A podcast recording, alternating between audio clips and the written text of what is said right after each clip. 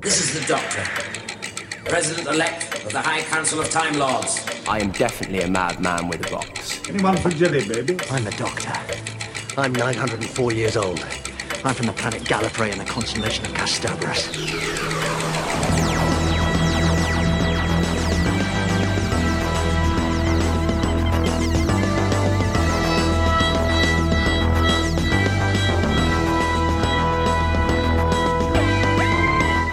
Hey, Who fans, and welcome to the Big Blue Box podcast. My name's Gary, My name's Adam. and welcome to episode 56.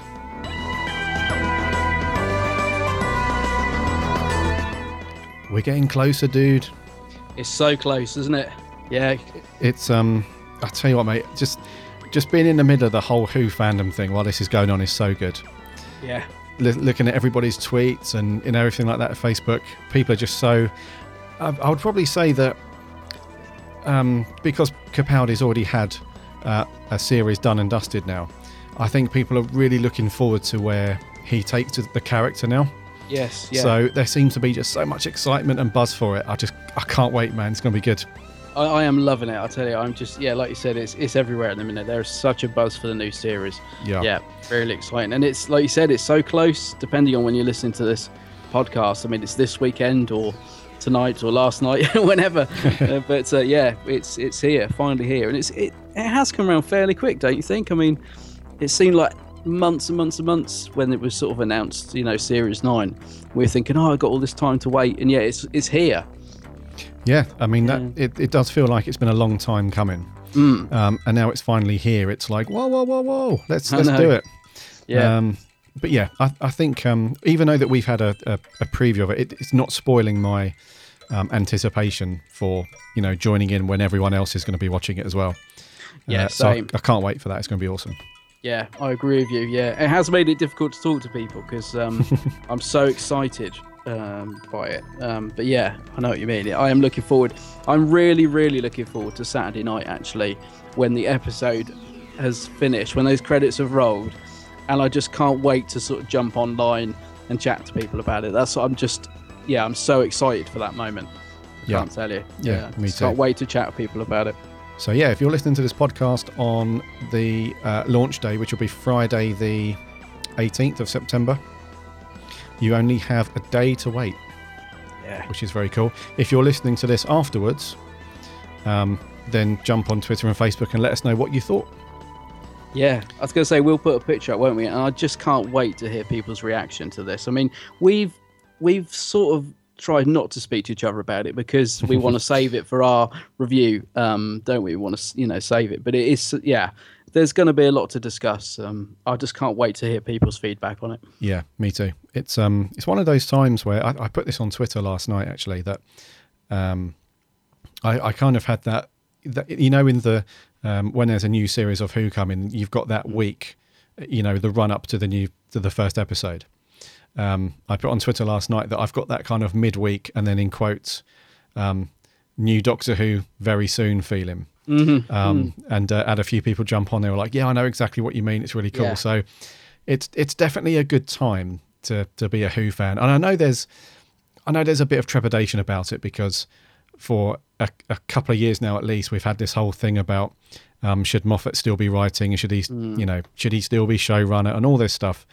Um, y- you know, so people, are, I, I think there's still a, a, a little bit of, hmm, I'm not sure. There was a few flops in the last series and blah, blah, blah. But I think Capaldi is really going to, I think we're going to see a new side of him um, in Yeah. this series. And I think he's going to take the character to another, uh, to another place that we haven't seen yet. So that's the bit that I'm looking forward to the most is Capaldi and where he takes the character because um, we've seen it in the past, not so much with Eccleston because he only did one series, but we've seen it in the past where the actor who takes on the role and gets that first series out the way, then they really start to grab it with both hands and make it their own thing, you know?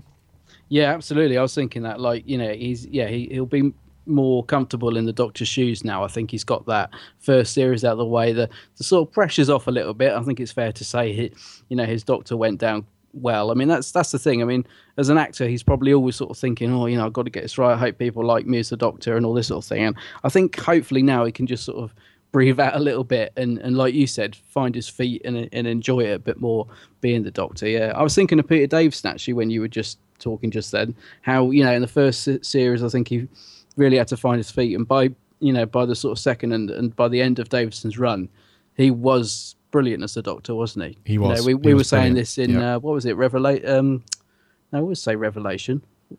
Uh, Resurrection. Resurrection, That's the yep. one. We were saying this, wasn't he? How confident he was as the Doctor by that point. Yeah. And uh, yeah, and I think Capaldi's really going to go from strength to strength. I think. Yeah, Yeah, man. certainly from what I've seen. Yeah, Good. It's a good time to be a Who fan and, and watching Who. yeah. I would say. I, just love Capaldi. I was thinking actually they've released um, a couple of teasers this week. We got a a prologue, Yep. uh, and the US got a prequel, didn't they? Like a sort of um, six minute prequel, uh, which we haven't officially had over here, but uh, it is sort of floating around on the net. Although I keep people keep sending links and it get, keeps getting taken down, but um, I don't know why they don't just release it here. It seems silly, but the prologue, uh, which is him kind of on Karn talking to the sisterhood. Uh, Oh, it was only about two Yep. minutes, and I, I actually really liked that. It's a very s- short, simple scene, but I thought it was quite a nice little prologue. I love the fact um, Doctor's got a line in there, something about look after the universe. I put a lot of work into it or something. Really nice little prologue, I thought. Yeah, and I, the thing with the prologue is that um, there there is always a slight danger that you're going to start revealing a bit too much before the series kicks off.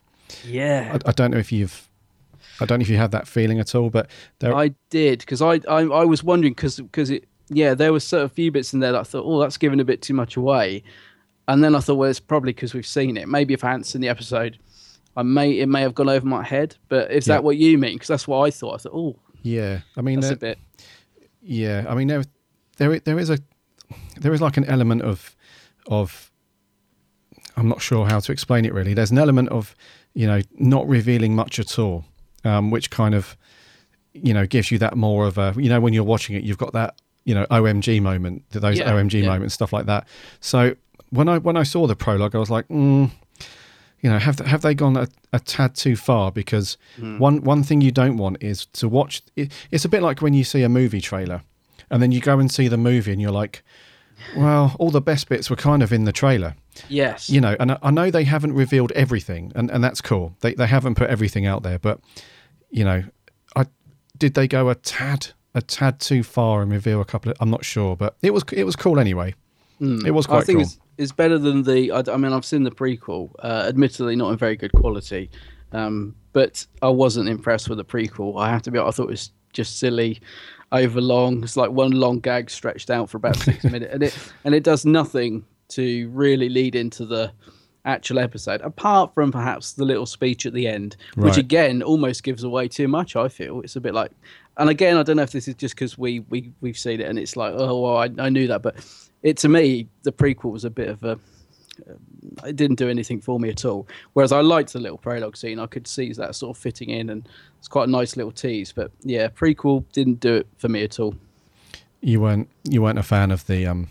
Well, the- it's kind of running around trying to find the place for the well, the doctor being erratic, and Oh, I see. Right. um, yeah. Yeah. somebody I was chatting to last night, uh, James from Who Alex Reviews, he was saying that he felt that the Doctor had been written. It was like a Matt Smith scene that had been given to Capaldi, and I can sort of see what he means because the Doctor's being a bit silly, comical, and I sort of thought, yeah, I get where you're coming from with that. Yeah, I don't know. Prequel just didn't really do anything for me, but I, I do like the prologue.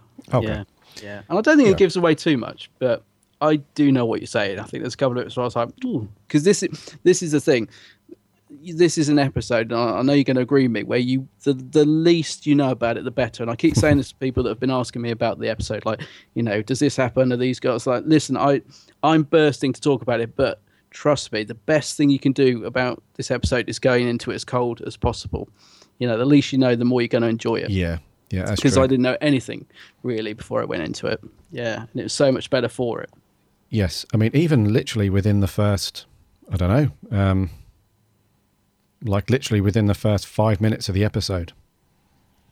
You know, it, Mm. you know there are there are moments where you're like, wow. So I can I can completely see your point. The less you know, the you know the more you'll you'll you'll enjoy it. And I think that's one of the reasons why um, Who fans are really good with spoilers. Mm. You know when um, episodes go out and they're leaked or scripts have been leaked, whatever.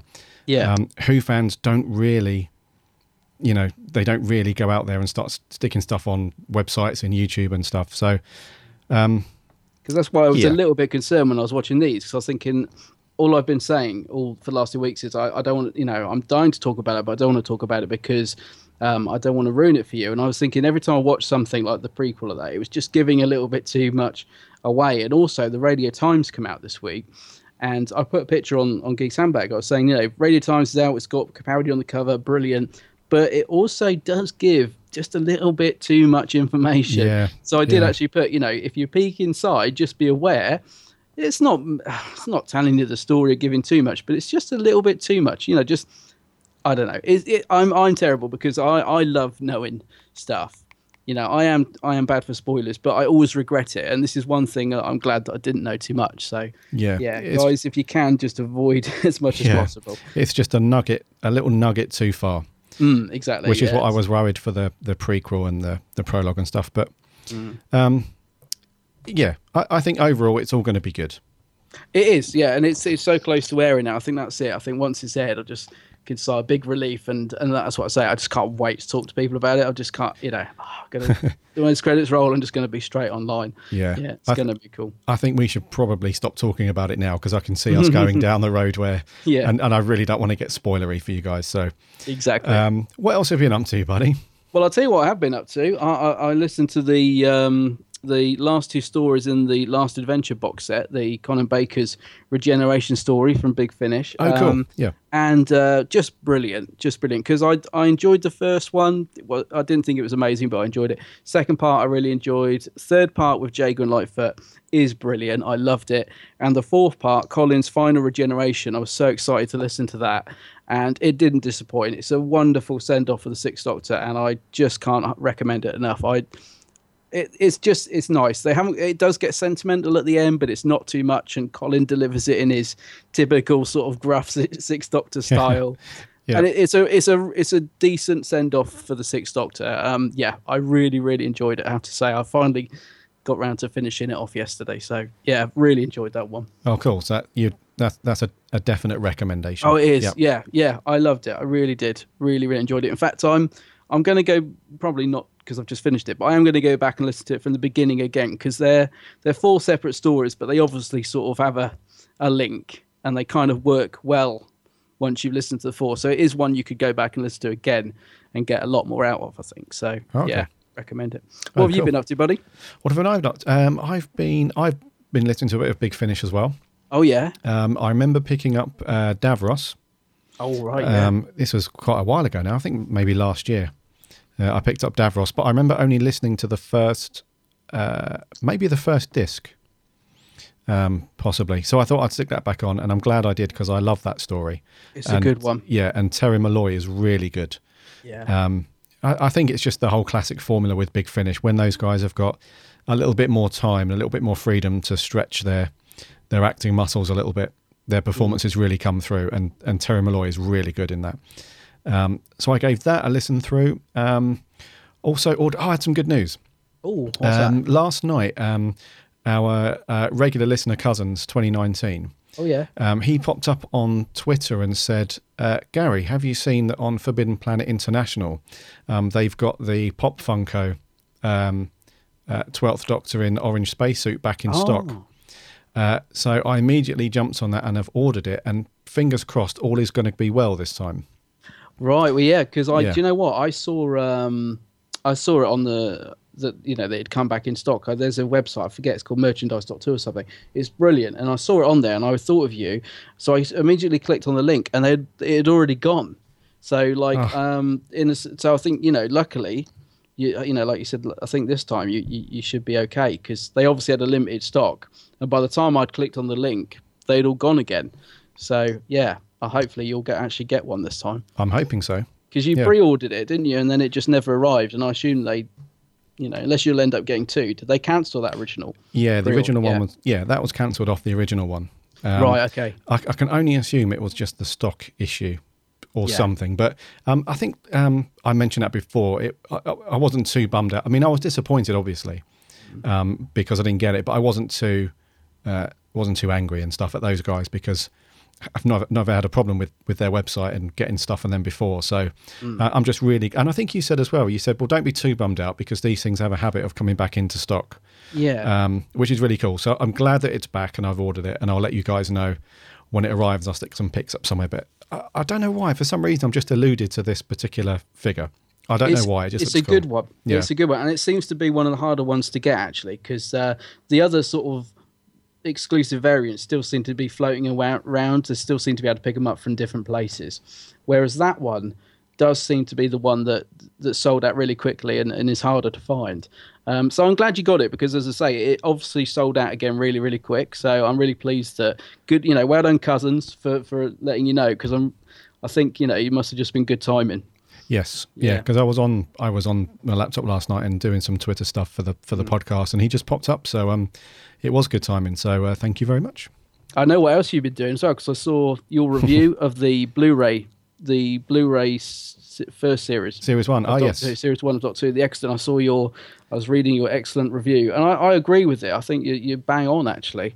Um, with your, I think you gave it seven and a half out of ten. Is that right overall? yes, and Round about that was it? It's seven and a half, uh, seven, seven and a half, something like that. Yeah, Yeah, yeah. Um, But I think you, what you said is is right. I would absolutely agree with that. It's um, yeah. I mean, I don't know. Do you, do you, do you think it's it's worth buying? I think, but it's yeah. it's um, got limitations. I suppose It has, say. yeah. And um, if you guys re- if you guys read the review, it's on the um, it's on the the website um, Big Blue Box Podcast at UK. I think we're just going to start putting some more uh, article reviewy stuff on there.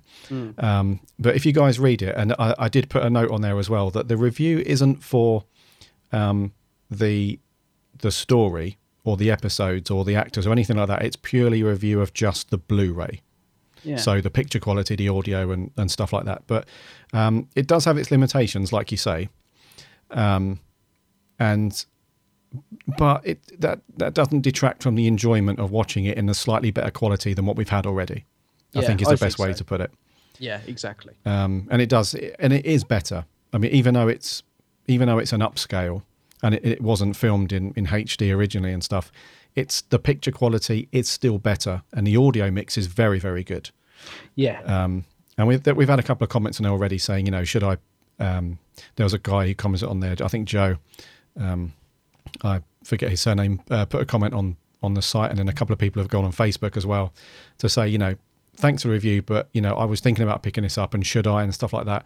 And um, I think we're both in agreement on that. That you you definitely should, it, because it is a step up in in quality in both picture and audio. But I think you're right. The audio is I think, the big Yeah, the audio is definitely better. I mean, one of the limitations you point out in your review is that the the music sometimes drowns out the dialogue, which unfortunately is a, um, you know, it was like that originally on transmission. So I think even though the audio is better, you do it does still occasionally suffer from that, but that's just how it is. Do you know what I mean? yeah, Um, but it's definitely a better audio mix on it, yeah. And I think the pictures, yeah, I mean, your DVD will be upscaled by your Blu-ray anyway, but I just love having everything on the same format. I said to Tom Dix was asking whether he should get it, one of our listeners, and um, I just said to him, I just, I don't know, I, I always hated having like one to four on DVD and, and then the rest on Blu-ray. So just, but you know, it's just one of those things that it shouldn't bug me, but it does. So I, I love having them all just on Blu-ray. Yeah, so I, I think it's a worthy addition. yeah, and the the cover's quite cool as well. It is, yeah. Um,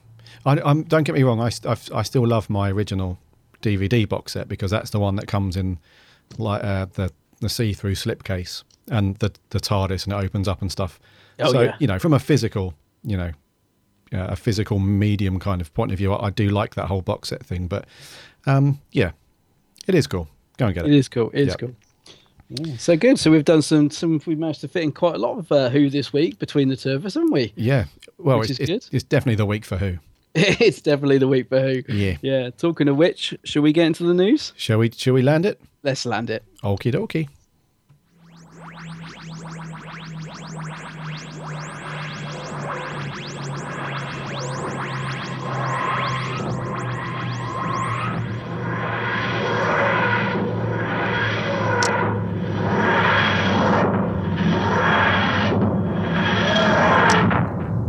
First up in the news this week, um, we've got some not so surprising news, and I'm I'm quite surprised at the reaction to this one. um, and that is that uh, Jenna Coleman is supposedly leaving Doctor Who um, at the end of series nine. Um, now, if you guys have followed this story just through the social stuff, um, for some reason, loads and loads of Who fans have been like, "Oh my god, I can't believe this! Why is she leaving? You know, h- how can she leave at this point and stuff like that?" um, and it, it it's confusing me slightly because I remember when Series Eight had finished, or we were like partway through production for Series Eight and the Christmas special and stuff, that she was meant to leave back then. I'm pretty sure because didn't Yeah. they film a scene with her? Um, wasn't it the scene where she was she was really old? Uh, it, was this the Christmas special or was it like one of the last episodes of Series Eight? Yeah, no, se- yeah, and Series 8 ended with her walking away, which was Steven Moffat said that was going to be her ending, which That- would have been terrible because it was a, a that would have been a very subtle way for her to go. Then she decided she wanted to come back, so he rewrote the ending to um, Last Christmas, which is the one you're referring to, where she was old, and that was right. going to be Yep. her last scene. And Jenna Coleman again changed her mind. Uh, Steven, this is Steven Moffat's words, not mine. Uh, she changed her mind again, so he then changed the ending um, and wrote her into Series 9. But yeah, if, if rumours are to be believed, she's finally Yeah, On her way. She's doing she's doing it off. I mean, I'm not surprised at all at this news because No. we were expecting her to to leave anyway. Bec- Yeah. Because I mean, it would be a bit weird to, like you say, through season eight, used to be like, right, this is you know we're going to write your final scenes, and you're like, no, I don't want to go. A bit a bit of a, a Tennant moment, yeah, I was thinking that. and then. Um, right, okay. You don't want to go, fine. You can go in the Christmas special, and then the Christmas special. Um, I don't want to go yet okay, fine, you can stay on for another another series. And then, if I remember correctly, before um, series um, nine started, there was also some stories and rumors. I'm not sure if this came from Moffat or somebody else within the BBC, but um, there was some other rumors and stuff that she was only going to be um, she was only going to star part way through That's right. if yeah. I remember. Um, so then that, you know, that was like another one, right? She's finally going to go at some point throughout series nine. Hmm. But now, you know, reading through this, um, she's probably going to be all the way through series nine and possibly the Christmas special, where that might be her departure. I'm guessing it's going to be Christmas that she's going to go. See, Um, I don't think it is. I think she's going to leave at the end of the series because because Alex Kingston's in in the Christmas special, and sort of continuity wise, I don't think they're supposed to meet, are they? Oh. So I, Are I have a feeling, yeah, I have a feeling she's going to leave at the end of the series. But the other thing is, I think that the, the whole thing about her leaving mid-series was was mainly based on the fact that the BBC tweeted a picture of um, the casting names, and it, you know, like on the desk, Yes. and it didn't Yep. include um, Jenna Coleman. So they're like, she's left. But I, I think maybe there'll be a Jenna Light episode, which isn't unusual. They do that, don't they? A Doctor Light, a companion light. I think there'll be one episode or whatever where she's not in it so much.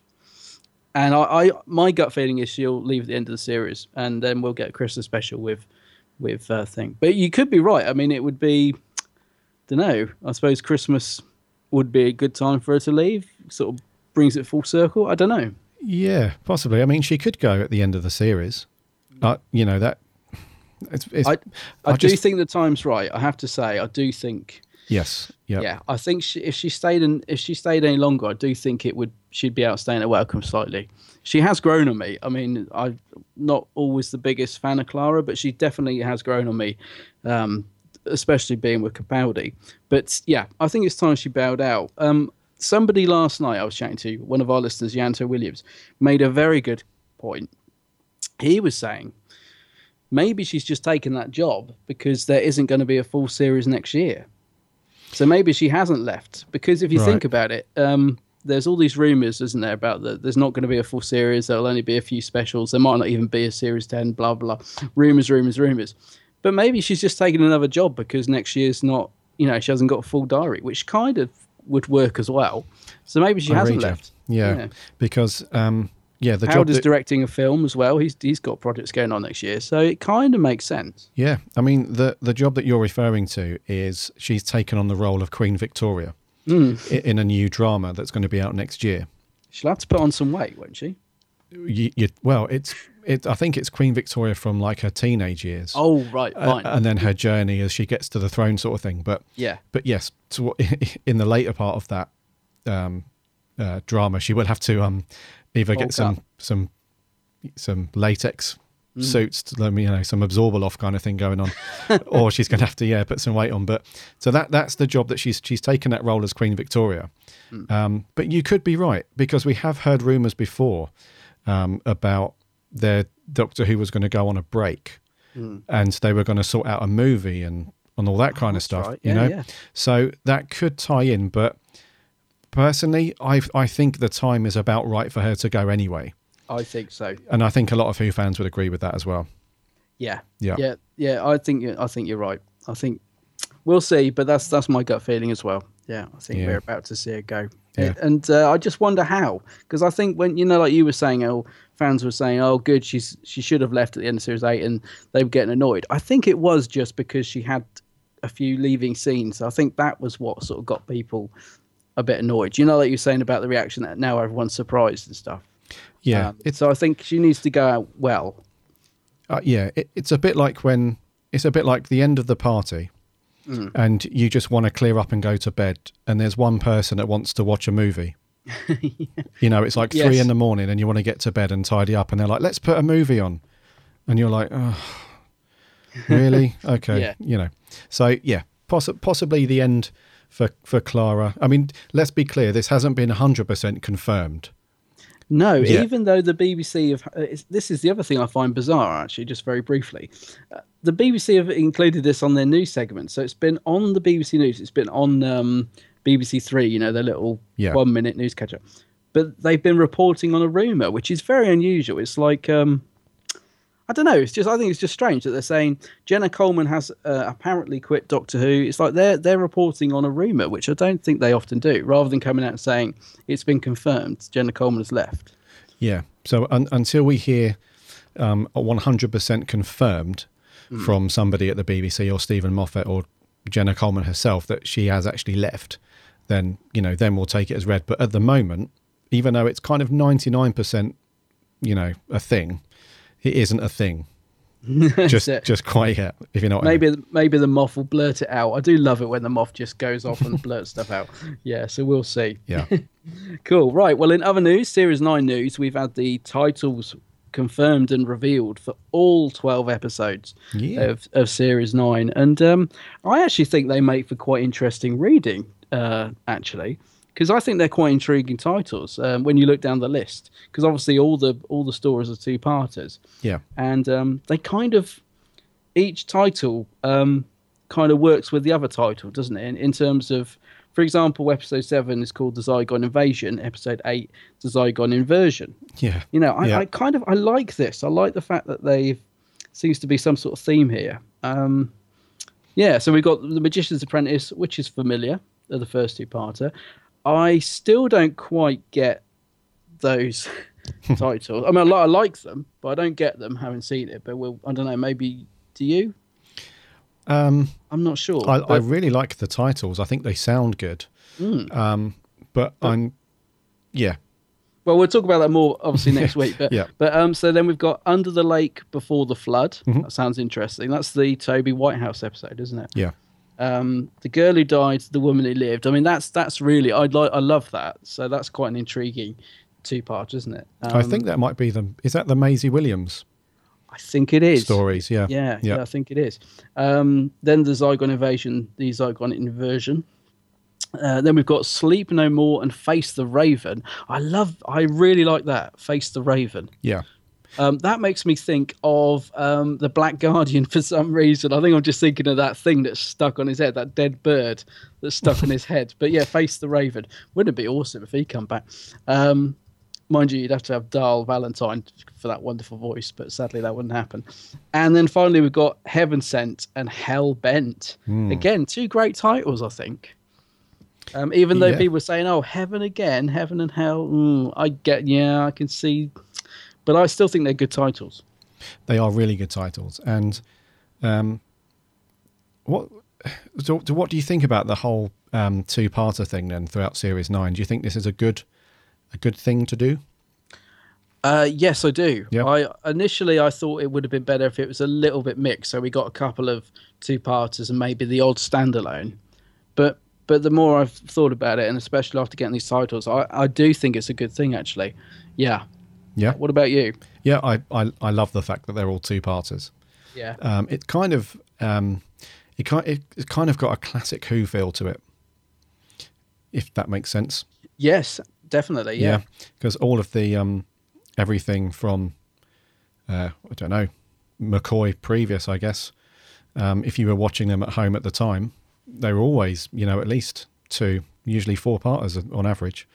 So it does, I mean, you know, for watching at home, it does have that cool kind of, you know, um, larger story feel to it. Yeah, I agree. And and the other good thing about it is is I think it um it encourages you to to watch it when it goes out the following week. And by that I mean sometimes if it's um a standalone story or whatever, you'll just think, oh, I'll catch it. You know, if, if I'm not in that night, I'll, I'll I'll watch it on the iPlayer when I get in Yeah. or or tomorrow. I think the good thing with a cliffhanger is it really sort of makes you think, oh god, you know, I can't wait for next week. oh, well, you know, it, it does bring that little bit of excitement back. Because I was a bit gutted that I'm going to be, I'm, I'm going to a concert the night the Witch's Familiar's on, um, and you know, I was thinking, oh no, you know, I'm going to miss, I'm going to miss the second part, and you know, I nece- wouldn't necessarily have felt that sort of bad about it before if it was just all a standalone episode. I'd just think, oh well, I'll catch that the next day. But because it's a cliffhanger, and I'm dying to know, you know, see the rest of it already. I'm just sort of thinking, yeah, I think it's a good thing. I, I think it sort of brings a bit of an edge to the series as well, and it makes it feel a little bit more old school, like the old series as well. Yeah, yeah, Yeah, No, it should be good, and there's some really good titles there. yeah, great titles. I, I like it. Yeah. Um, and last up in the news this week, um, some more big finish stuff. Uh, so we've had the um, we've had the announcement of the uh, Torchwood uh, second audio play that's coming out. Um, I think it's is it this year, the end of this year, because um, the John Barrowman one um, is that called Conspiracy. That's the one. Yeah, yeah. yeah. Um, that is out this year. And then we um, told you guys last week, a week before, that there was another Torchwood um, production coming, and that was going to feature um, as uh, Eve Myles and Kai. That's right. Yeah. Um, so those, yeah, so that one, I'm pretty sure that's coming out. Uh, when is that? No, March. No, this year. It is this year. yeah, I think they, they yeah. have changed the. Yeah, I Yeah. think they've brought them slightly forward. I believe. Yeah. And then um, on top of that, we've now we're now going to get a series two of Torchwood, which is out early next year, um, which is really cool because there was always kind of a a feeling of like you know are people still wanting you know do people still want Torchwood? Is it popular enough that people would still want more stories out of those guys? And it clearly is. So uh, that's really cool. And then based on the um, on the image that Big Finish have produced, this could be um, the, the next audio play could be all three of those guys together, Which would be brilliant. which would be amazing. So, Yeah. um, from what I gather, it's been the production's been really cool as well. Um, the the producer of um, Torchwood for Big Finish, uh, James Goss, has, has has put out there to say um, uh, everyone involved had so much fun that we just didn't want to stop. Um, and then Big Finish said it's okay, you don't have to. Um, but then they already got the script in, and it was a delight.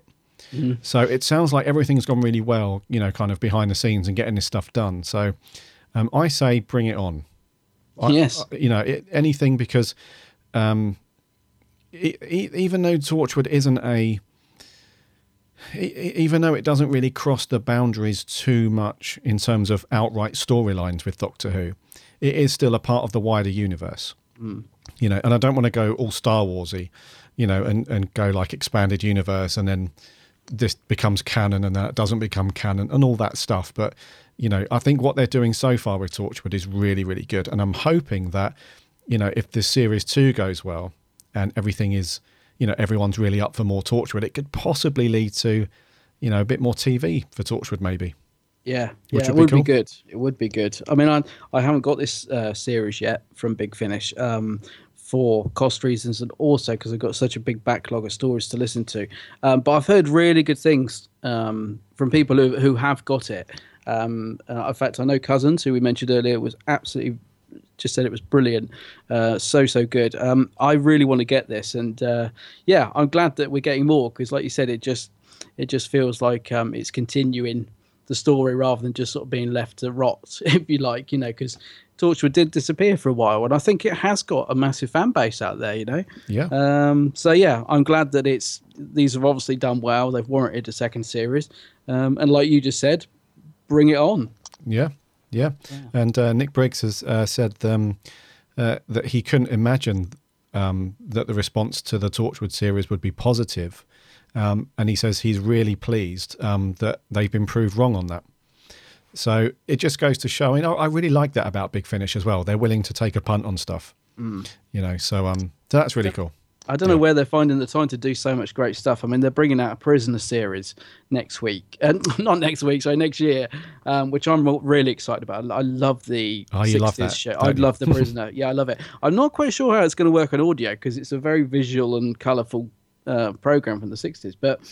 But um, but I have faith in Big Finish. I, I think if anyone can do it justice, they they will.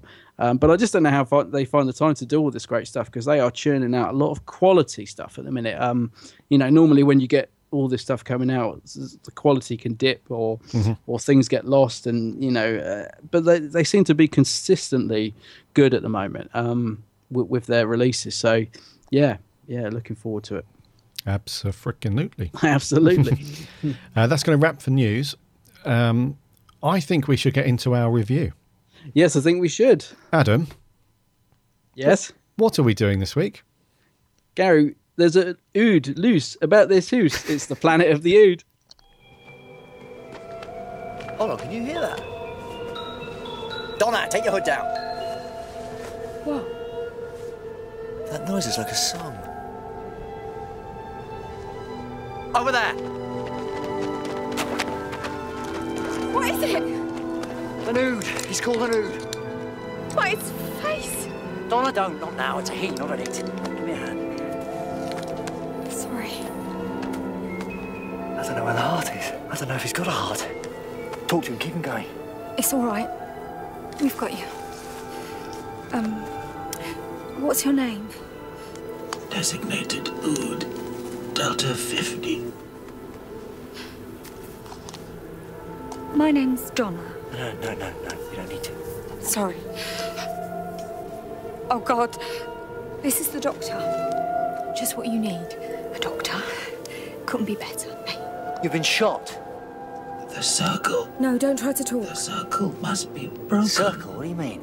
Delta 50, what circle? Delta 50, what circle? Scary stuff. Me out bit of the old red eye coming out there. A little bit. Um, Circle must be broken. so yeah. So Planet of the Ood back in 2008, April no less, and this was um, so this was series four. Yeah. Um, before the specials, before um, before Mr. Tennant bowed out on us, um, and the um, the brilliant uh, Donna Noble, Catherine Tate. Yeah. Really, yeah, love no. Yeah.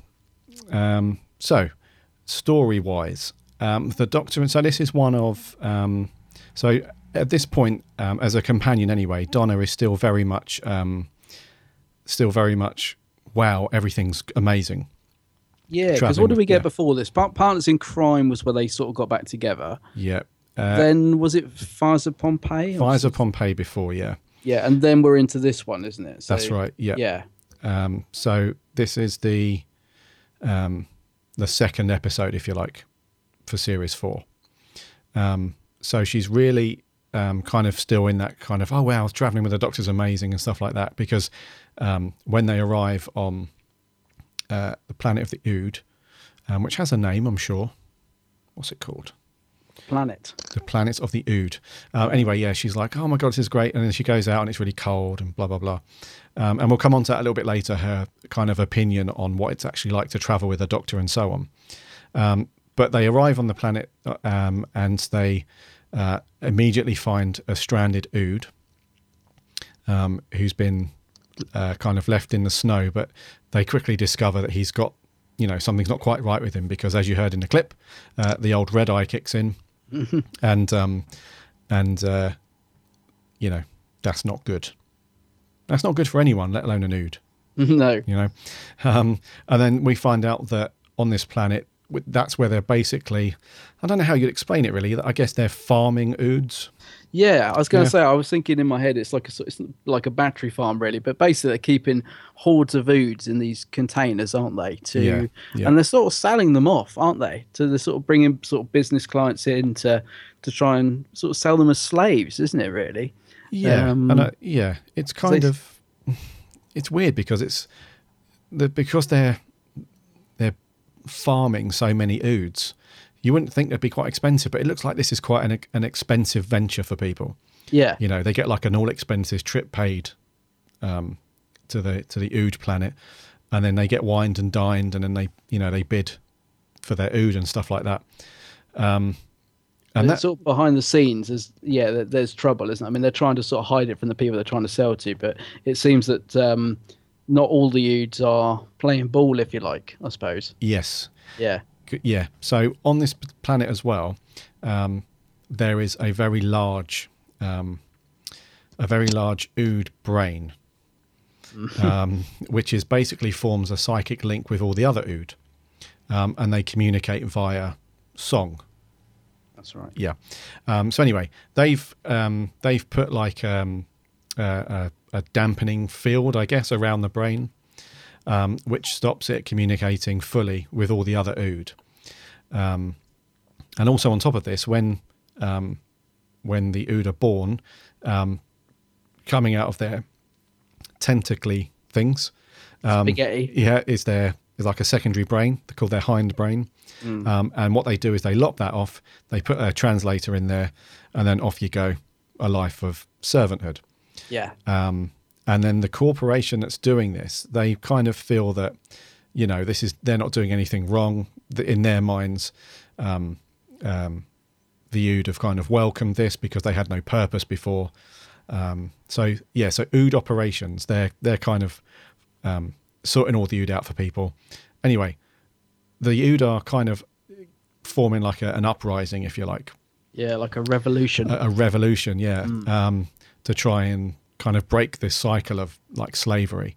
Um, and how that's happening is the uh, all the Ood are getting this red eye thing, so they're going rabid basically and just killing everything.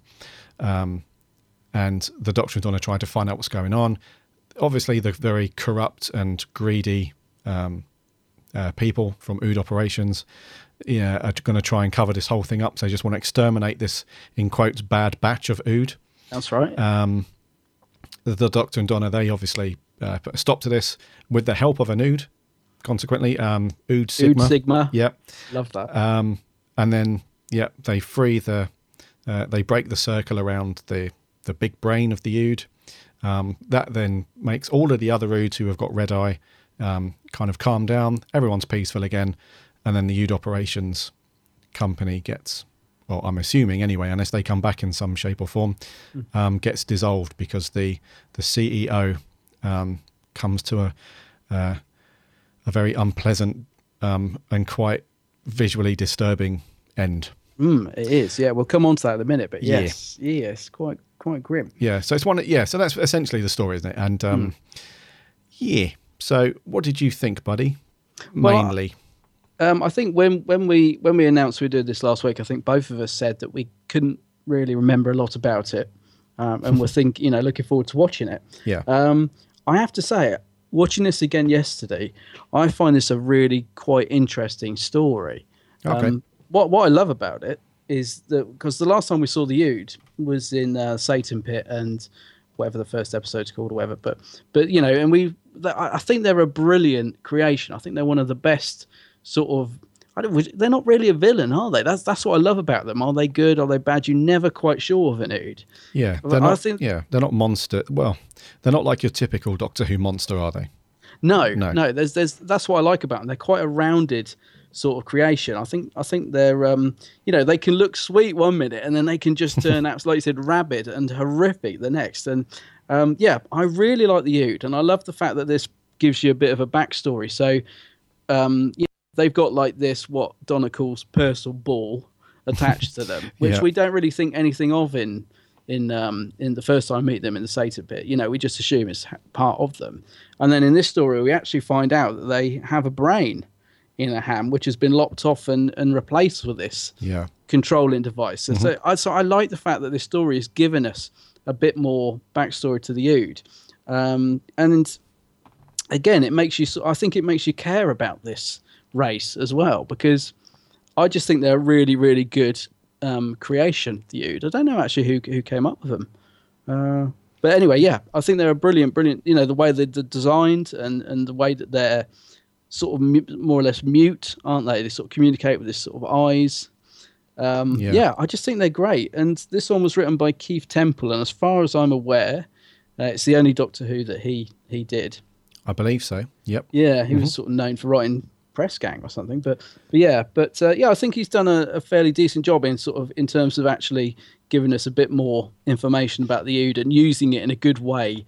You know, because not only do we find out all this stuff about them, but we find out that it's actually, you know, they're be, it's been done to them. Do you know what I mean? There's there's stuff. There's a reason why they've got this sort of purse or ball and stuff. So Yeah. yeah, I like I like the actual story. Yeah, I, d- I think uh, production wise, um, I, I I think there's a few flaws. Um, I don't think it's perfect, but I, I do like the overall story of it. Yeah, yeah, and I, I did enjoy watching it again yesterday. I have to say. Okay. What, what about you? Yeah, I um, uh, very similar to you. Really, I really enjoy. Um, I really enjoyed the story and the concept of the story. Yeah, Um, and it was one of those episodes where I've really found. Um, it, it was really confirmed to me how good um, Catherine Tate would be um, as a companion. Um, I think that she. Um, I mean, we'll come on to a bit more about her uh, in a little while, but I, it, it was one of those episodes where I really thought, like, you know, you're you're up to, you know, not not just accepting what the doctor says. yeah, You know, you've got your own strong opinion on stuff, and you've also got, you know, you've got. She had a good mix of a sensitive side and a strong side, um, which I think brought out a lot in the episode because the the key thing here is that the Ood are essentially slaves. Yes, and they uh, you know up until this point they haven't really had um, the the power or they haven't really had um, you know enough of a, a kick up the backside really to try and break this cycle of slavery. And it's really Donna's understanding of that that really makes you think like because up to this point um, we've you know we haven't we don't really know too much about Ood. Like you say, we, it's not until this episode we find out that they're born with this hindbrain and stuff like that. Um, and you know, as far as we know, that's just what Oods are. You Yeah. know, they're they're just servants, and that's it. Because we haven't been exposed to anything else. So it's it's one of those episodes where um, it, it's got a, a kind of nice message to it. You know, you know the whole thing about uh, slavery and stuff like that, and you know a revolution and breaking free. It's all very cool stuff, um, and and and I think the the link between you know how we feel about it and how the Ood feel about it is through Donna, Yeah. because for some reason I found that the Doctor's character was a little bit, you know, although he was very much. Um, uh, very much kind of empathetic towards the situation and stuff. I found that his the way that his character was written within this episode was um, still a little bit kind of yeah, you know, that's the way it is. Yeah, that's it. yeah, yeah, you but know. matter of fact. Yeah. So I, you know, I, I, I like the, I like the fact that Don is very much, you know, no, this isn't right. You know, it, this isn't the case. Um, and then like some other stuff, like you say, I thought the story was quite good. There were some characters and some acting in here that I wasn't too, wasn't too kind of thrilled with. It didn't really blow me away in some aspects, but overall, you know, I quite liked the story. It was just some other bits and pieces really that let it down for me. Yeah, yeah, Yeah. I, I agree with you. I think the thing with Donna is, I think why why I think she works well as a companion is she's very much got that human side that we can relate to. So a lot of the stuff she comes out with and says is the sort of thing I think you think, yeah, I would feel like that. You know, like she's when she's listening to the song, the doctor puts the song in her head so she can hear them Yeah. singing their, their you know, their sort of is it the song of captivity or something like that? Uh, Yeah, something Yeah. like that. Yeah. yeah, and she, you know, you, I think you can sort of empathise with Donna, um, and I think that's why she works so well as a companion, actually. Um, and I think this sort of came because I, I mean, when she was announced, I was one of those people that just was like, "Oh no, seriously, you know, this is what we're going to get full on comedy." You know, and I think Partners in Crime sort of played up to the comedy side. Then I think in Fires of Pompeii, when she tells the doctor, you know, she's like you said, she's not afraid to stand up to the doctor. And I think that's when she people, well, me certainly, start to think, well, actually, she's quite good because she sort of wanted, you know, him to save that family. Yeah. And that follows through, I think, in this story that she's saying to the doctor. Like you said, he's a little bit like, well, yeah, this is going on and, you know, it's not right, but blah. Whereas she's like, no, this is awful. Like she's like, you know, so I think that's why Donna works really well uh, as a companion. And I think Catherine Tate is really good at doing the humour and the serious as well. I mean, Yes. Yeah. I, I, I think sometimes she's yeah perhaps slips into her sort of um I don't know. I think she just is what she. I mean, like I said, sometimes I think you know I can't remember the characters she used to do in a show, but there are times when I can see her sort of slipping into that very slightly. Oh, okay. I know what you mean. yeah. yeah, but it doesn't. I'm, I've, I can't think of it. Who's the school kid she used to do? The grumpy. She sometimes goes a little bit into that. Oh, right. Yeah. Am I bothered? Yeah. Yeah. Am I, am I bothered? Yeah. But but overall, I, I yeah, I just think she's she is good at the serious stuff. Like she genuinely, you feel that she cares about this race, and she's not going to stand for it. And she's strong, isn't she? Do you know what I mean? She's like, I'm not having this. Yeah. You know, and uh, yeah, that's why I, I really like her. And I think she really helps to make this episode work because of that. Yes, and that's what I was going to come on to later. Is um, it, it's really a for me, it's a companion story. Um, or even you know, even though the Doctor is quite cool in this, you know, he is he is his normal, you know, tenancy, very good self. But um, I think for me, the the the standout is is Donna. Yeah, yeah, me. I'd agree with that. Um, okay, cool. So, what did you think to um, before we get on to the Ood themselves? Uh, what did you think to uh, the CEO of of Ood operations, Klineman? Klineman, yeah, Tim. Um, I was looking at his name earlier, thinking I won't be able to pronounce it. McInnery. McInnerny, who I always, I, I always think of as being in Blackadder. Um, Oh, I yeah, yeah. can't help but associate him as, as uh, oh god, what's he called in Blackadder? Um, Darling, isn't it, Captain Darling? Captain, yeah, yeah, Hello, darling. Uh, but yeah, no, I, I, I, he's he's quite a good actor, and I think I think out of, like you said, there are some of the supporting cast that aren't that great. yeah. But I, I think he works pretty well, actually. I actually quite like him in it. Um, yeah, I like him. He does make me feel like, because he seems to be sort of constantly unwell throughout the episode. Like he keeps having this drink, doesn't he, to make his hair grow, and uh, you know, because he's going bold because he thinks due to the stress, and he seems to be constantly on edge and, and uptight, and almost looks like he's going to be sick every five minutes. I don't know. I think, but he's also quite a grumpy, tetchy character, and I, yeah, I think he, I think he was quite good casting. Actually, I think I, I think he works quite well. Okay. What about you? I um I thought the character was quite cool. I, I quite like the character. Um, and yeah, I think I think it was acted overall fairly well. I I'm not sure. It just didn't really resonate with me. Right. Um, Is he a bit too pantomime? Do you think? You know, he's a little bit too tetchy, maybe. Yeah, I think that's what it was a little bit. He was just a little bit too, um, just a, a tad too much. It it seems like every every scene that he was in when he was delivering his lines, he was, you know, very much like. I, I don't know. I just found it a bit over the top. You know, Yes. there was there was no, um, you know, like we were saying, where uh, Catherine Tate has this really cool ability with to be able to do comedy and then the real sensitive stuff and the serious stuff. Yeah. Um, I didn't see that was like the total opposite for for this character for me. yeah, I um, think he's not very fleshed out, is he? He's very he's one dimensional villain. He's he's Yes. just he's evil, Yep. grumpy, doesn't care if people die. You know, you're gonna die. I'm gonna do. Yeah, I get I, I get that. I see what you mean. Yeah, and I think that was well that that's probably a big part of it. it. Is probably the script. Yeah. You know, the the the writing for him was very much he was like the evil, um, corporate company greedy guy. Um, Yeah. So you know there is there is a an aspect of, um, you, you know that's like the the stereotypical bad it's a bit guy. cliche. Yeah, a bit Yeah. cliche. Yes. Um, yeah, I but, agree with that. Yeah, but I feel that there could have been a, a couple of scenes where he didn't have to play it quite as, you know, and the only uh, actually, let me just backtrack a little bit. There was one scene where I thought that he did bring it down a bit and have a, a more sensitive side, and that was when, like during the middle of the revolt, where all the Ood are going absolutely bonkers. Um, he, he at that point he doesn't know that Ood Sigma has been giving him um, something else other than hair loss treatment Yeah. you know and he says like you know ood sigma you're you know loyal to the end and then he's actually has this bit of compassion. He's like you know go you know go and be with your people. Hmm. That so in that one scene you know that was quite cool but i just wish that there was a couple more bits like that from him because without that he's very one dimensional Yeah.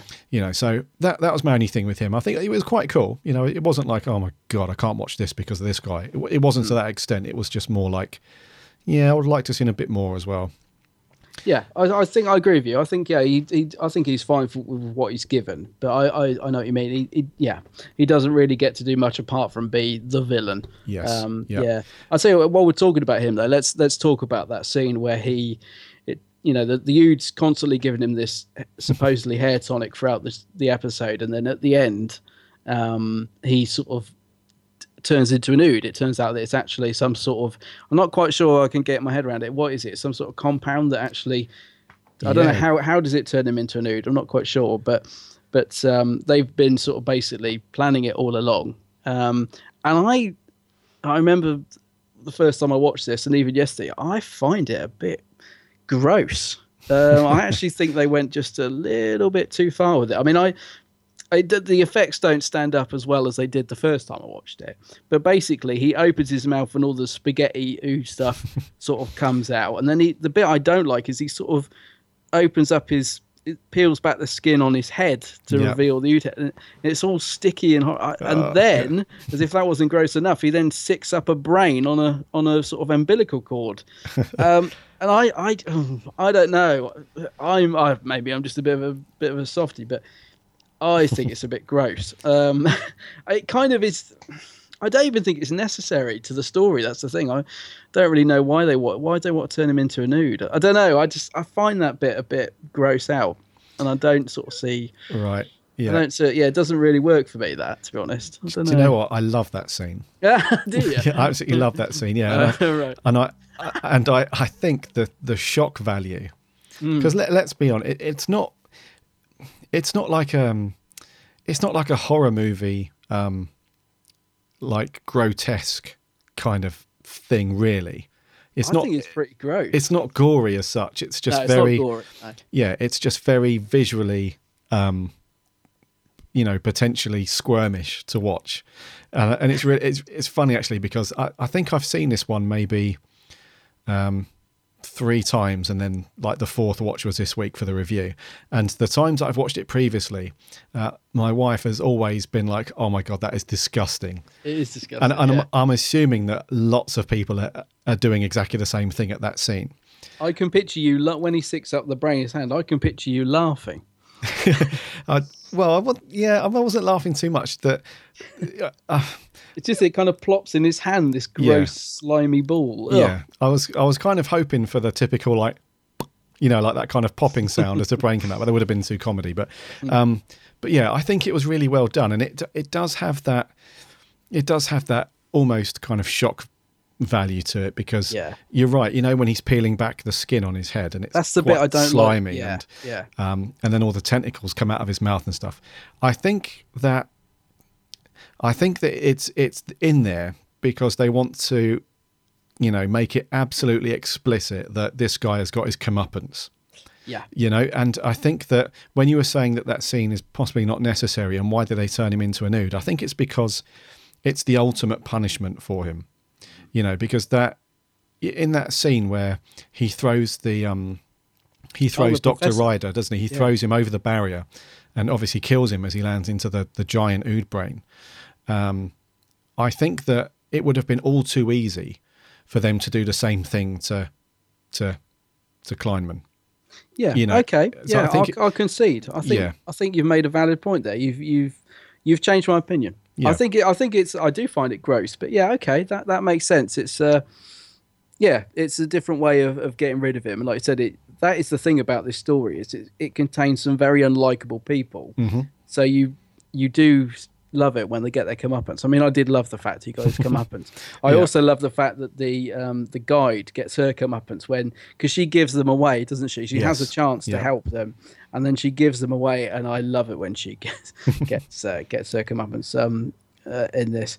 Yeah, okay, so I concede. It's not a scene I like to watch, but uh, but maybe and it and it is in the tradition of of classic Doctor Who. I mean, Doctor Who's always had bits gross out scenes like that. Yeah, so maybe yeah. it does need I'm thinking of I'm thinking of the face melting scene in Dragonfire. I'm thinking of the melted faces in in Resurrection. So yeah, it has a place in Doctor Who. Perhaps you're right. It should it should be there. Yeah. Yeah. Uh, Okay. and it's also along the lines of, um, you know, in in a lot of Doctor Who where there's that that we have those episodes where kids and adults are watching the show, and we have those cool episodes where Doctor Who's that really cool program where you know it's borderline quite scary with the kids kind of hiding behind the pillow, um, but it's also really cool at the same time. So it, you know, for the adult stuff. So I think it's got that vibe to it, but like in a reverse psychology sort of way where the kids will be like, "Oh man, that looks really cool," and in this instance, the adults are like, "Oh, that is disgusting. I That's can't watch horrible. it." Yeah. So it is quite cool, and I think that um, we've seen it in a in a lot of you know stories in the past where you know kind of like the ultimate you know demise or the punishment is you get you know you get turned into the thing you hate the most sort of thing. And i'm not saying that he because i'm not saying that he he hates you know um individual ood personally but i think just as a collective i think he just has he sees them literally as just bugs under your shoe kind of thing Yeah, yeah. um, so yeah, I, I enjoy that scene for that reason the most. You know, everyone's rooting for him to get his comeuppance towards the end, and that's like the ultimate, you know, payback from the Ood. So Yeah. I like it. It's cool. Okay, I, I agree. Yeah, I agree. You, you've you've turned me around to that. Yeah. Um, and then what did you think to? Let's talk about Ood Sigma. He's like the undercover agent. I love Ood Sigma. He's cool, isn't he? He comes Yeah. up, doesn't he, in, in another story. He does he pop up towards the end of the specials to guide the Doctor home to the TARDIS. Yeah, because he does actually say at the end of this episode, doesn't he? Your song is ending soon. Yeah, yeah, we'll come on to and I that. We'll thought, come on oh. Yeah. really? Yeah, I was thinking, I wasn't, I was thinking that all happened much later in the series. No, no, So I was a bit no. surprised by that line. Yeah. Yeah. So yeah, Um, he does pop up again. he's quite cool. So he's he must have some kind of so that that one thing I didn't quite get is you know with a lot of the Ood who kind of go a bit nuts and crazy. Yeah. Um, it looks to me like that was it's kind of out of their control when that happens. Like they're possessed. Yeah. So the Yeah. thing I didn't get is that Ood Sigma throughout the entire episode manages to not. He manages to stay completely cool, like in his his kind of undercover, you know, backhanded plan to to turn uh, Klineman into an Ood because it sounds like he's been giving him that tonic for a long time. Yeah. Because at the end, the doctor's like, you know, they've been preparing you for a long time for this sort of thing. So it's I I didn't understand how Ood Sigma just manages to, you know, not be involved in the whole red eye thing. That's a good point. I didn't think about it at the time actually, but yeah, he is very calm, isn't he? I mean, even Yeah. when he stands in front of like when uh, when Klineman is you know going to shoot the Doctor and Donna, and, Ood Sigma stands in front of him, and he's very calm as as he as he turns into an Ood in front of him and stuff. And yeah, I don't know. Maybe it's almost as if he's the leader, isn't it? I don't. Yeah, I don't know. Maybe he's just orchestrated it all or something. Yeah. Um, but He's yeah, cool he doesn't seem. yeah. Yeah. I love I love Ood Sigma. It's just I like the fact he's got the sort of darker jacket and everything, and and I think yeah, like you said, it's just the fact he's very calm. Mind you, one of the Oods that kills that guy who's operating the crane, that horrible guy who's another one that you can't wait to to get it. Um, you know, he gets gassed, doesn't he? He tries to gas the Ood, but then the Ood turn it around and he ends up getting gassed. Oh, you know yes. the guy, yeah. Yep, yep. I mean, he's he's quite calm, isn't he? That Ood just kind of walks away Yeah. very slowly, and Yep. so yeah, maybe it affects different Oods in in different ways. Maybe some are more angry.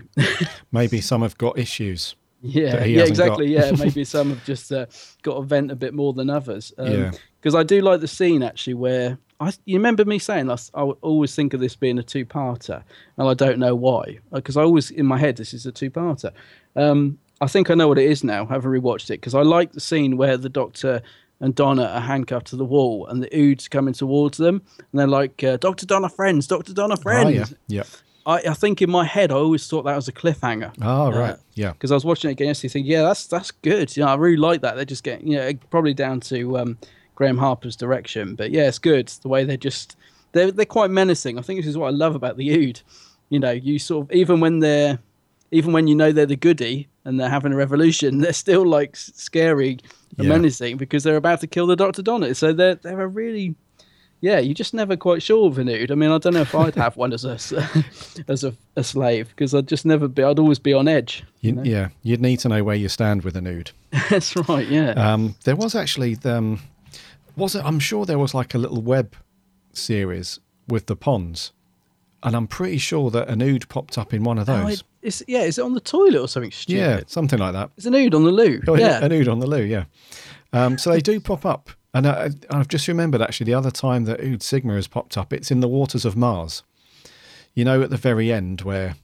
You know, the Time Lord victorious, you know, his little speech at the Oh. end. Yes. And then he turns round, and then Ood Sigma is standing there by the TARDIS. And then he just freaks. He's like, "Oh, is this it? Is this my time?" That's right. You know. And then obviously, you know, he reappears um, in the the finale, the end of time, Mm. and uh, and guides the Doctor back with Yeah. with song again. And and also we, we get an ood in the Doctor's wife, but it's not Ood Sigma, but we do get an ood in that as well, don't Do we? we?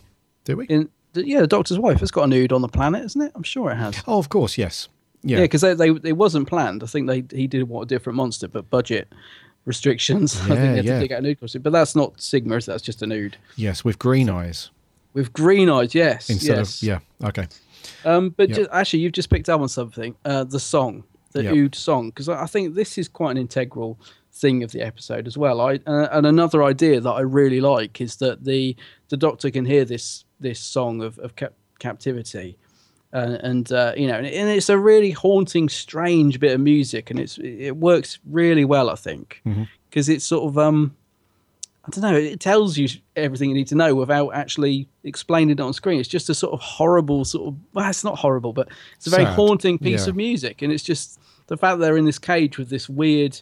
It's almost like a whale song sort of thing, isn't it? It's like a yeah, very unusual, um, and I like that, and I, I do like the bit where the doctor says, "Dora, do you want to hear it?" And she's like, "Go on then." And I, it's it's a really nice scene and, and quite an unusual idea. You know, the fact that he hears it all the time, but she doesn't. Um, Yeah. I like that. Yeah. It's almost like it, it sort of reminds me of you know sometimes if something's at a certain pitch, young people can hear it and older people can't because it's at a pitch. And it's a really strange thing to think. You think, well, how can they hear something I can't? And I, I just like that. I think it's a nice idea. It is, yeah, and that's um, that's one of the key moments I think in the, in the episode where um, the Doctor is, he, he he's kind of he's almost trying to protect Donna in a way, but that's what I was saying earlier. She's strong enough to to take that stuff, you know, even though she's very upset by it, and she doesn't like it, and she asks the Doctor, you know, to press the mute button. She um, she Yeah. she very much kind of just goes into it without any Doesn't she say she wants to leave? At that she point? does, yeah, because that's when she says, um, you know, because based on the fires of Pompeii as well, where she basically saw, other than the family that she saved, Yes. um, she basically saw everybody get, you know, killed when She's- Pompeii erupts. So I think at that point she's thinking, hold on a minute, you know, traveling with the Doctor is meant to be this wonderful experience, but so far all she's seen is like unhappiness and death and and all that stuff. And I think, yeah, that's the point where she's like, she just wants to go home. She's like, I, I don't want to be part of this sort of thing. Yeah, because again, that surprised me so early on. I was thinking, well, because I'm not sure what where she changes her mind. Because the next story is um, the Sontaran one, isn't it? Um, which Yeah. I the Sontaran strategy, which I don't remember a lot about. But yeah, I can't remember what she's like in that one. You know, I think if whether this is a sort of underrunning theme of it's not quite the sort of joyride she's expecting, and there's a lot of death involved and you know something Tegan knows uh, all about. You know, stop being fun and all this sort of thing. So yeah, I like that. Again, it, it does bring you in towards the, the, the Donna character. I think. Yeah. I mean, I think in the next one, she's a bit more, um, you know, she's, she's a bit more like, you know, this is, She's more feisty, I She- think. Don't she sort of get a bit more, com- you know, not confident, but she's a bit more like, um, don't know, a bit more sort of. yeah. From what I remember, she's kind of like just throwing herself into the action a bit more, as far as I remember. But Yeah, I was going to say she's a bit more um, kind of confident and you know kind of accepts the fact the fact that um, you know that it's not all you know wine and roses with the Doctor. There are stuff that there are well pretty much every time that they land on a planet or back on Earth or somewhere, there's a big problem to sort out. Yeah, I Um, think she and she starts to enjoy sort of trying to solve the puzzle, from Yeah. what I remember. Yeah. Yeah, but one of the things that's great about about Donna and the Doctor is I I do love the chemistry. I, I you, you always get the feeling that they're having fun. Um, Mm-hmm. David Tennant and Catherine Tate. Don't know. There's there's a good chemistry between the two of them. I feel. Yeah. Um, like with the with the humor as well, because you know some of it could be a little bit cringy, but I think they managed to make it work. You know, like the whole the whole thing about constantly being mistaken for a couple oh yeah. and yeah. she's like, uh, you know, don't absolutely not, you know, and um, and then there's a bit where she says, do, "Do I look single or something?" And you know, I think there's a good chemistry between her and, and Tennant. I like it. I think Yeah. they work work really well as a Doctor Doctor Donna. I mean, it's just the Doctor Donna. It's just great anyway. Yeah, you can definitely see that um, on screen because I think uh, I'm pretty sure they're really good friends. Yeah. um, in real life, and they've they've worked together quite a lot. Um, have you ever seen Have you ever seen that Nevermind the Buzzcocks episode where Tennant's hosting and she's oh yeah, on yeah, it? yeah, I mean, they just yeah, you can just tell from that that they just have had a ball. I Yeah. think you know they obviously get on very well. Yeah. yeah, and they've done some some other stuff as well. I think they were in a, a, a West End show together. Um, much ado about oh, nothing. Yeah, they were yes. yeah. um, or was it that or something like that? Um, yeah, so you can tell that they're really good together. You know, off camera and on camera as well, and I think that really shows, especially in those scenes where. Um, uh, they get mistaken for man and wife and stuff. You know, they, Yeah. you can tell that you know that chemistry is there. So that's really cool. Um, yeah, and I mean overall, I really like I, I really like Donna as, as a companion. I think she's really good, um, and I think that she's. Um, it, it sounds kind of weird, but I think that David Tennant is the only Doctor that she that her character would have worked with. yeah. So, say for example, if you know Donna was to come back now with Capaldi, I don't know if they if that would work as well.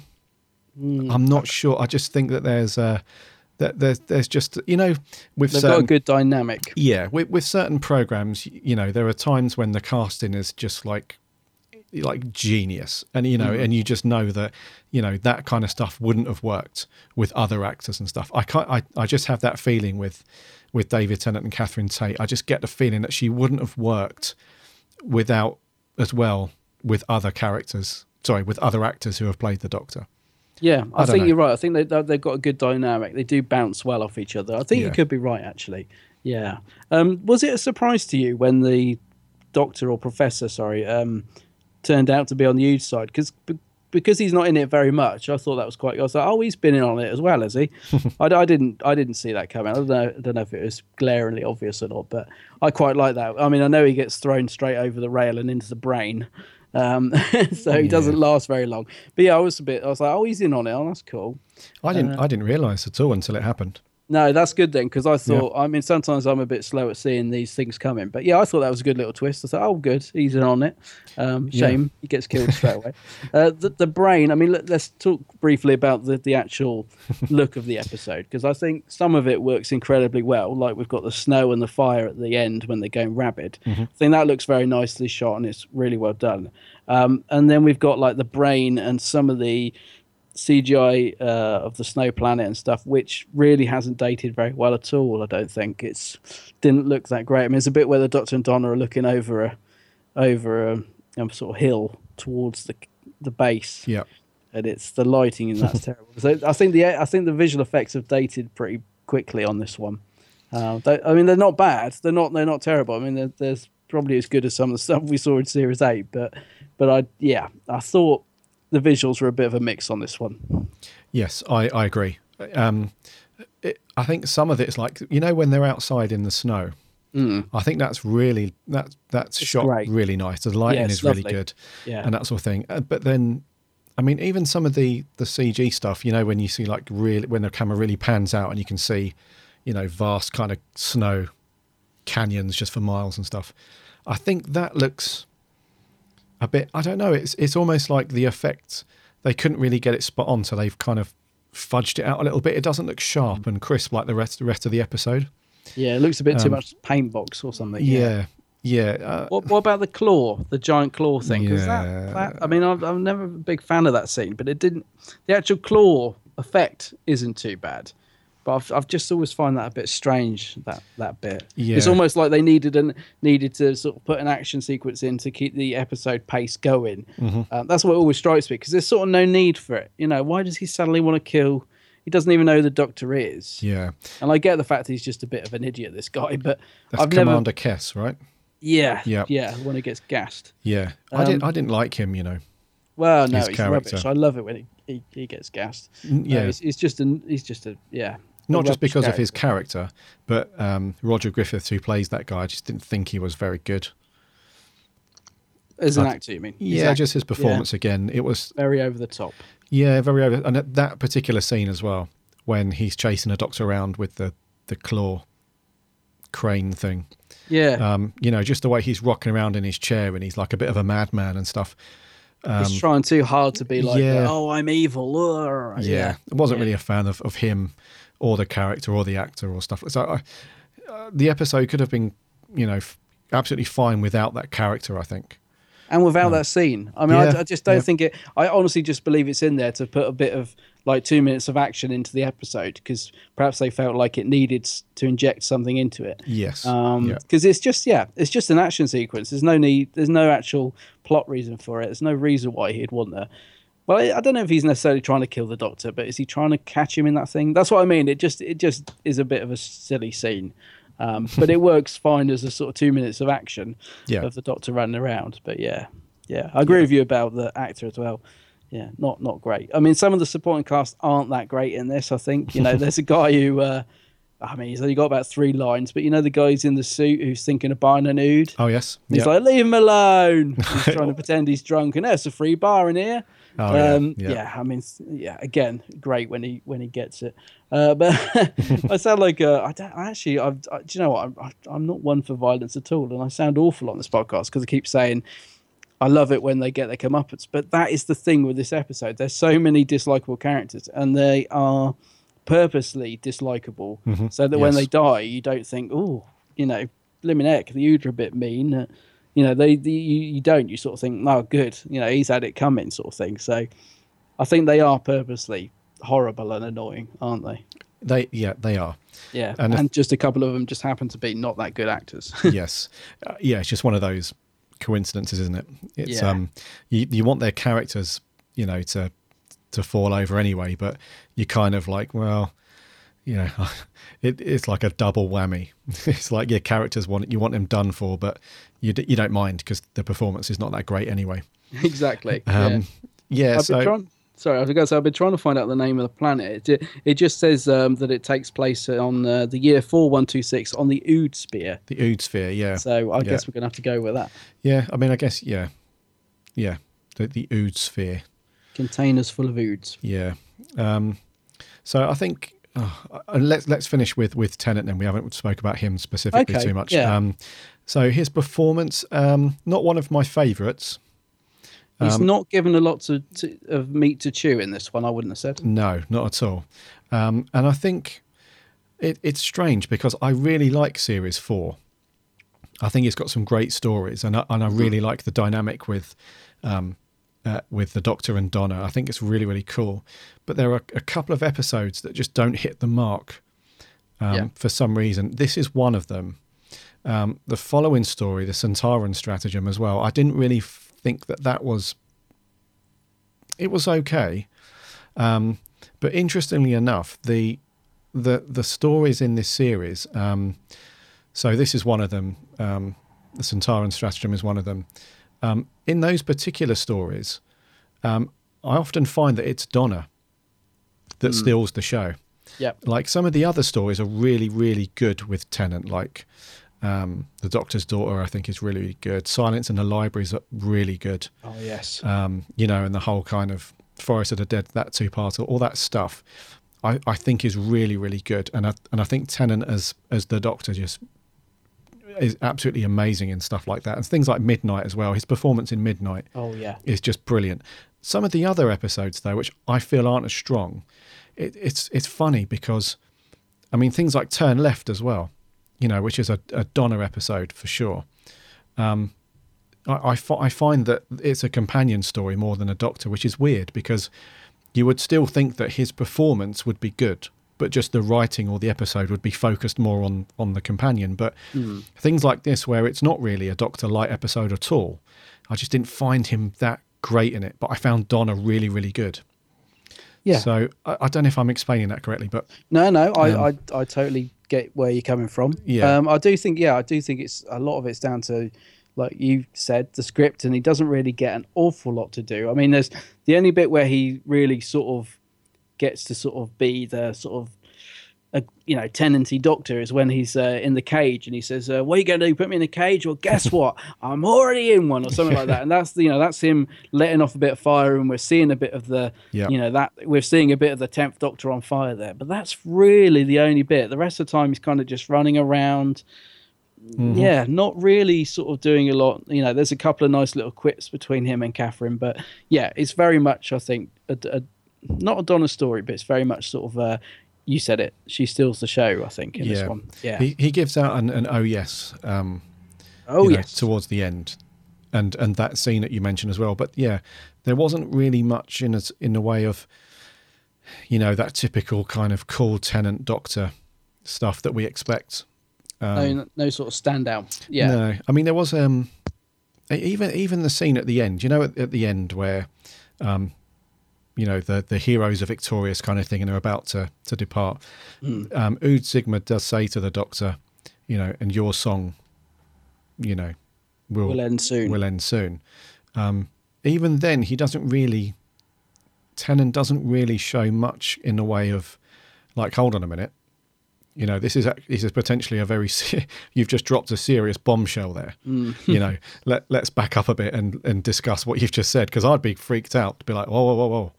You know, even then he doesn't really seem too bothered. He's like, what? He, he, I think he just says like, you know, what do you mean? And then uh, Ood Sigma says something else, and that's it. The music changes back to like the happy-go-lucky kind of thing, and they're off. Yeah. So yeah, even then, you know, I was expecting a little bit more from him, you know, in that scene. Maybe that was a direction. I'm not sure. They wanted to keep it a bit low key because, you know, that was like a little sowing the seed Hmm. that you know, David Tennant was. This is going to be his last run in in a proper series. I'm not sure, but yeah, Yeah, I do. I, yeah, I get that because I, I, um, I, I, I did notice. I can't remember what Ood said. Ood Sigma says after that, but he, the doctor doesn't acknowledge the next bit. He kind of just goes, "Let's go." Yes. He goes. It's, I always have almost felt like there was a sort of like a line cut or something there. It, yeah, it doesn't quite gel in, in what the Ood Sigma's just said, and, and he just kind of like turns around and says, "Right, let's be off." And it's oh, like you said, if it was you, you'd probably say. Do what? My song's what? Yeah. you know, Yeah. yeah, yeah, we could have had a bit more Tennant there, but I think um, you're right. I think it's because they're probably just dropping a little thing in there of oh, what was that, and Mm-hmm. not let's not dwell on it. We're going to focus on much more on that later in the series, and um, I think that's what they were going for. But yeah, I know what you mean. Not not much expression from Tennant there. yes, yeah. Mm. Um, but yeah, overall, I thought his performance was was good. Yeah, I, I don't think there are many episodes where we get a bad performance out of Tennant. So I, I thought that it was good, but certainly not one of his best. it doesn't push him. I'm um, no, thinking of I'm thinking of 42 where he's like his eyes are burning out, and there are certain episodes where he's really got to act his socks off. Yes. Um, yeah. This isn't one of them. He, he kind of just breezes through the episode. Um, yeah, not going through the motions because, like you said, that's that's doing him an injustice. He's not going through the motions, but it's it is kind of that. He kind of just breezes through this one. Yeah. Yeah, Definitely. Um. Definitely Donna gets this one.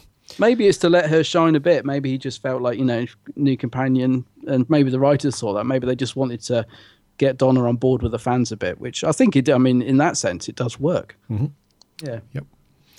Reviews, Right. scores, review Hmm. scores. Whose turn is it first this week? I think it's you, buddy. It's me this week. Yes, me. Yep. Um, I'll just say, uh, not a perfect episode, but I, I did enjoy it. Um, I did enjoy watching this one actually. Uh, I'm going to give it a seven point five out of ten. A seven point five. Seven Cool. Okay. Um. I will give. I. I. I quite. I quite enjoyed watching this one, and I there was a, some aspects that I really like. I really love the Ood, just as a as a. I don't want to call them a monster because they're not. They're not. as, no. as an as an alien within Doctor Who. Um, I really like the Ood. I think they're very cool. Um, yeah, there was just a, a few bits that let it down for me. I'm going to give this one a six point five. Okay. Yeah. Fair enough. Yeah, Uh, I think I, I might I may have scored it a bit higher if um, if Tennant was was better in it, and if some of the production was a little bit more on par with some of the other episodes, and also if they'd have got a slightly, you know, different cast maybe okay. for the Yeah. for the supporting cast, I probably would have scored a bit higher. But yeah, what did you guys think?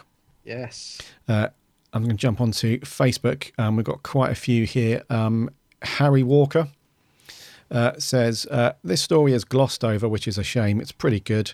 Um, I do like seeing Donna getting used to space travel, and I really like the platonic yet loving dynamic between her and the Doctor. Um, uh, story also makes you care about the Ood as well, and the transformation uh, of the villain. Um, uh, they don't shy away from being very graphic, which is what we were saying. Um, so yes, a very good episode. Nine out of ten. Oh, right. Cool. Yeah. Uh, Tom Dix, uh, a greatly underrated story. What I like about this is it makes you question your own existence and whether or not we are actually the bad guys. Uh, Donna is brilliant here, further showing why she is such a great partner for 10 by holding him back and making him see the world through a human's eyes. Um, all in all, it's a great story. Uh, underrated, 8 out of 10. Yeah. Uh, Lewis Palmer. Uh, I really struggle to pinpoint how I feel about this story. On the one hand, it's a clever story that provides awesome backstory for the Ood, but on the other hand, it's pretty tedious, overacted mess. Um, I'm going to give it a 5 out of 10. A mixed bag for sure. Um, looking forward to Series 9, by the way. Keep up the great work. Thank you very much. Cheers, Lewis. Uh, Cousins 2019. Uh, one of the underrated stories in Series 4. Uh, I love the Ood, uh, the most underrated villain in Doctor Who. Uh, they are really scary with their red eyes when they go evil. That's quite true. They are quite scary. They are. When they- I think they're yeah. brilliant. I think one of the best things to come out of the new series, actually. Yeah. I really do. Um, and he says that they actually kill people, which is true, which you don't see a lot of in Doctor Who. Uh, Love how Donna sees the proper um, uh, rocket and the Doctor gets slightly offended. Series 4 is one of the best series ever. Um, 8 out of 10. He also can't wait for the main series reviews. Cool. Yes. Uh, Alex Kingdom. This one is fantastic. Uh, to start off, the Ood are back, which in my opinion is one of the most underrated monsters in Who. Uh, the Doctor and Donna are brilliant, but this story has a fantastic take on slavery. Uh, overall, 9.5. All right. Okay. Uh, Adam Time Lord Fishwick. Uh, it's a good episode. I wouldn't class it as one of the top episodes, but it is good. Um, uh, he likes, and uh, I like the Ood song when Donna hears it, which is an emotional scene, really. Um, which is pretty good. Uh, Christopher Charles Goddard. Uh, very short. I find it a bit Ood. which is quite cool. Uh, George Coppen, uh, a year before this episode aired, I had the idea of a giant brain uh, being in Doctor Who, and then this popped up. Uh, anyway, it's a nice little episode uh, with funny and serious bits in it, 6 out of 10. And lastly, Roxanne Samersky. Uh, what an accept, sorry, what an emotional episode. This is a beautiful and heartbreaking story that brought me to tears. Well acted and a unique location. Superb acting by 10 and Donna, and she gives it an 8 out of 10. Cool. Yeah, the brain's not as good as Time of the Ranic brain, but anyway. Um, uh, right, I had a couple on Geek Sandbag. Uh, Stuart Stockwin, he says, an average story in the best series ever. Yeah, a lot of people like Series 4. It's nice to have an enjoyable episode at the start of the series so the rest can have lots of action. The Ood aren't my favourite villains, but even though it's what they live for, I feel sorry for the Ood being treated like slaves. Catherine continues to prove that she can act as well as do comedy in this episode. He would give it a 6 out of 10. Okay. Yeah. Finn Walsh, he says it's a good story. Don't love it. Don't love Series 4 at all. Really, Finn? I, Series 4 is quite strong, I think. Um, so he's going to give it a 6.5 out of 10. Ianto Williams says tragic news about the Ood. There's been a terrible flood. They tried to escape into the flood, but it didn't do any good. And now they're all dead. Very good. And he says, if you can read that as I was intending it to be, then you're the best person on the planet. I bet I didn't. I bet I didn't. But anyway, uh, amazing episode. Love the scene where the Doctor and Donna look at the Ood in the cage. Very emotional. Uh, Kieran Knight, he says, it's fairly average. The Doctor and Donna are the best part and very entertaining together. I also love the Ood, but the acting from the guide woman at the company is a bit OTT, especially when she died. I was just laughing at that point. Um, once once you know the twist about what the Ood were doing to that guy, It's very predictable on multiple viewings. As you can tell by my vagueness, it's a bit of a forgettable when compared to other Series 4 episodes. He's giving it a 5 out of 10. Okay. And finally, Thomas Andrew Evans says, massively underrated story in my opinion. I love Ten and Donna, but then who doesn't love Donna? The transformation near the end where the guy turns into an Ood is really freaky and reminds me of the guy from The Empty Child when he transforms into the gas mask zombie. Yeah. Overall, pretty good episode and very enjoyable. He's given it a 7.5 out of 10. okay. Yeah. Um, we had a review, uh, so we had a comment on Twitter as well. All uh, right. From a Mr. George Garrity. Uh, and he just George. puts, um, no, just no. I love the Ood in the Satan's Pit, Impossible Planet, but this ruined their mythology. Three out Really? of three out of ten. Yeah, Oh, okay. not impressed. Each to their own. Yeah. Okay. Thank you, George. Um, so I, I think eh, a bit of a mixed bag, I guess, overall. Yeah, Um, it's an episode that throws up some good ideas, and it does make you think a little bit. Um, but yeah, it is a mixed bag. It's, it, I think it, it could have been better. Yeah, there's a lot. There's there's some good stuff in there, isn't there? Um, perhaps not maybe utilised as well as it could. Uh, yes, I would. Yeah, I'd probably agree with that. But do you know what I like about the Ood? Even though they've popped up a few times, I don't think they've been overused. I don't know about you. I think they've, you know, I like it when an Ood pops up, but like a lot of things in the new series, they just kind of get trooped out all the time. Yes. yeah. Um, And yeah, I, I still like the Ood. I, I'm, I think they're cool. I, I, yeah, I think we will see them again for sure. Oh yes, yes. I'm sure. Ah, yeah. yes. Yeah, if one pops up behind Capaldi's, you know, at the end of series nine, saying uh, "You're coming with me," then we know we're in trouble. You yeah. cool, man. So, um, Planet of the Ood. Um, yeah, thank you very much for giving us your thoughts and opinions on that. So, uh, what was it? Seven point five from you, uh, six point five from me. Yeah. Yeah, and I think we will wrap there, dude. Okay.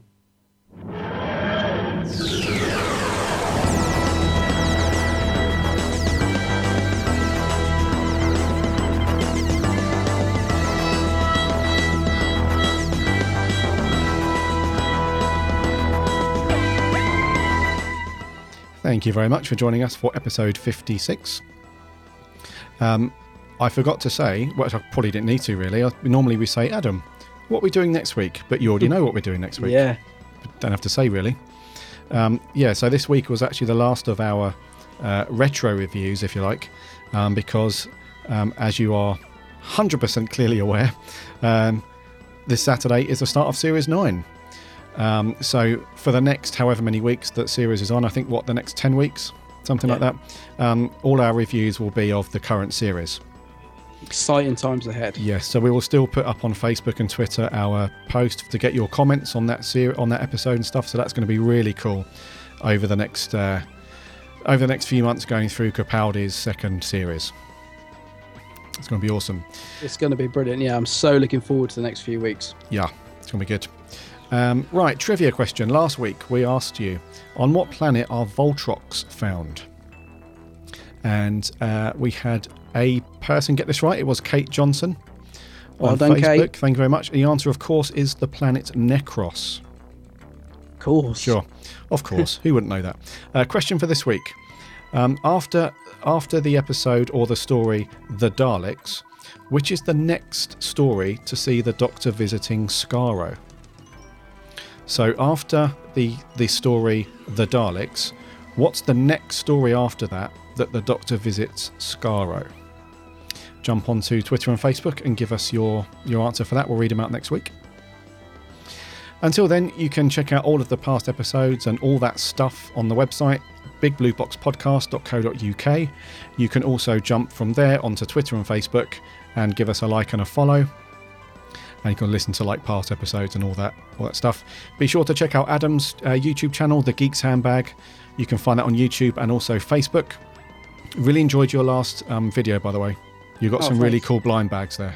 Yeah, cool. I got to say, I've got a got a video coming up with some of the new Doctor Who ones in, and some Ghostbusters one, and they are just awesome. So Oh, superb. That's Cool. coming up soon. Yeah, thanks. I'm glad you enjoyed it. yeah, it's really good. So be sure to check, be sure to check out all of that stuff. Um, enjoy the witches. Um, no, enjoy the magician's apprentice. the Magician's Witch. The Magicians, yeah. Enjoy um, episode one tomorrow night of the new series. Really looking forward to talking to you guys and getting your thoughts and all that. We will see you next week. My name's Gary. My name's Adam. And remember, Allons-y!